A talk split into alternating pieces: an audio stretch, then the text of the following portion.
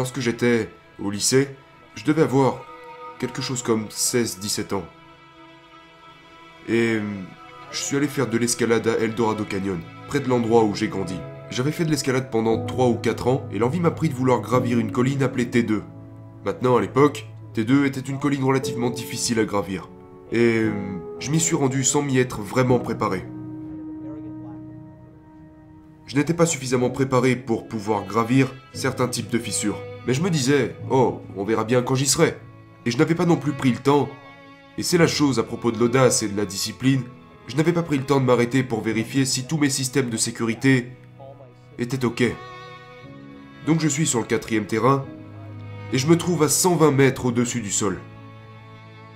Donc, je traversais le parcours de fissures, et c'est à ce moment que j'ai commencé à avoir un problème. Mon avant-bras a commencé à se gorger de sang et d'acide lactique, ce qui veut dire qu'au bout d'un certain temps, même si vous avez une bonne prise, vos mains vont lâcher. J'étais sur le point de tomber. Je suis à 120 mètres du sol. Mais c'est pas grave parce qu'il y a la sécurité. Je suis attaché à la corde, je peux très bien lâcher prise et je resterai suspendu dans le vide. Pour une raison que j'ignore, et je ne sais toujours pas pourquoi à ce jour, mon cerveau a décidé que je devais regarder mon nœud de corde. J'ai regardé mon nœud. Mon nœud n'était pas fait. J'avais commis l'erreur de ne jamais vraiment penser au meilleur nœud pour certains types de situations, et je m'étais contenté d'un vulgaire nœud de chaise. L'avantage avec un nœud de chaise, c'est qu'il est facile à défaire. D'accord? L'inconvénient, c'est qu'il est facile à défaire. Et il s'était défait pendant que je grimpais. La corde était juste posée sur mon harnais. Je suis à quelques secondes de tomber. Seulement maintenant, je vais mourir. Je vais mourir. Si je tombe. Mes avant-bras s'atrophiaient. Et je n'étais littéralement pas attaché. Alors j'ai hurlé à mon partenaire que mon nœud s'était défait. Il pouvait simplement me regarder tomber et mourir.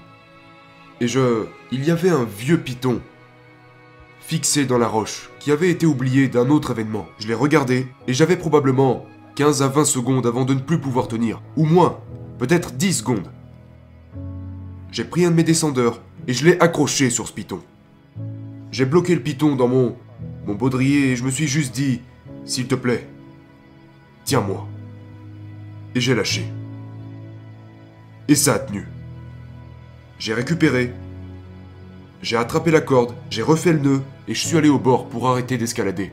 Mais quand j'ai rejoint le bord, j'ai commencé à trembloter et j'ai eu des douleurs d'estomac pendant des jours et des jours à cause de, ce qui s'est passé chimiquement. Euh, J'en ai tiré deux leçons. La première est que, quand vous êtes dans un monde impitoyable, la gravité est impitoyable. Elle s'en fout de vous. Elle ne prend jamais de jour de congé. Jamais. Et si vous faites une erreur, cela peut vous tuer. Si c'est le mauvais type d'erreur. Ce que j'ai appris, c'est que, ouais, je veux faire des choses aventureuses. Je veux escalader une montagne. Je veux faire des choses qui font monter mon adrénaline encore plus haut. Mais je dois être discipliné pour me préparer de la meilleure façon possible. Pour toujours vérifier si mon nœud est bien fait. Toujours vérifier mes systèmes de sécurité. Pour pouvoir faire des choses audacieuses et rester en vie dans un environnement impitoyable. Et comme nous en parlons tout à l'heure, je pense que c'est la formule. Je crois que nous nous dirigeons tous vers un environnement impitoyable, où nous devons être à la fois audacieux et disciplinés. La deuxième chose que j'ai apprise. Et si ce python n'avait pas été là Nous ne serions pas ici en train de parler. C'était juste par... par hasard que ce python était là. Et ce que vous réalisez à ce moment, c'est que lorsque vous rembobinez la vidéo de votre propre vie, ces moments existent, là où, si la chance n'avait pas été là, vous auriez pu mourir. Et donc ce que vous devez faire, c'est de toujours veiller à faire preuve de discipline dans votre vie. Parce que si j'ai survécu, c'était par chance. Et ce que j'en ai déduit, c'est que je ne veux plus jamais avoir à compter sur la chance pour survivre.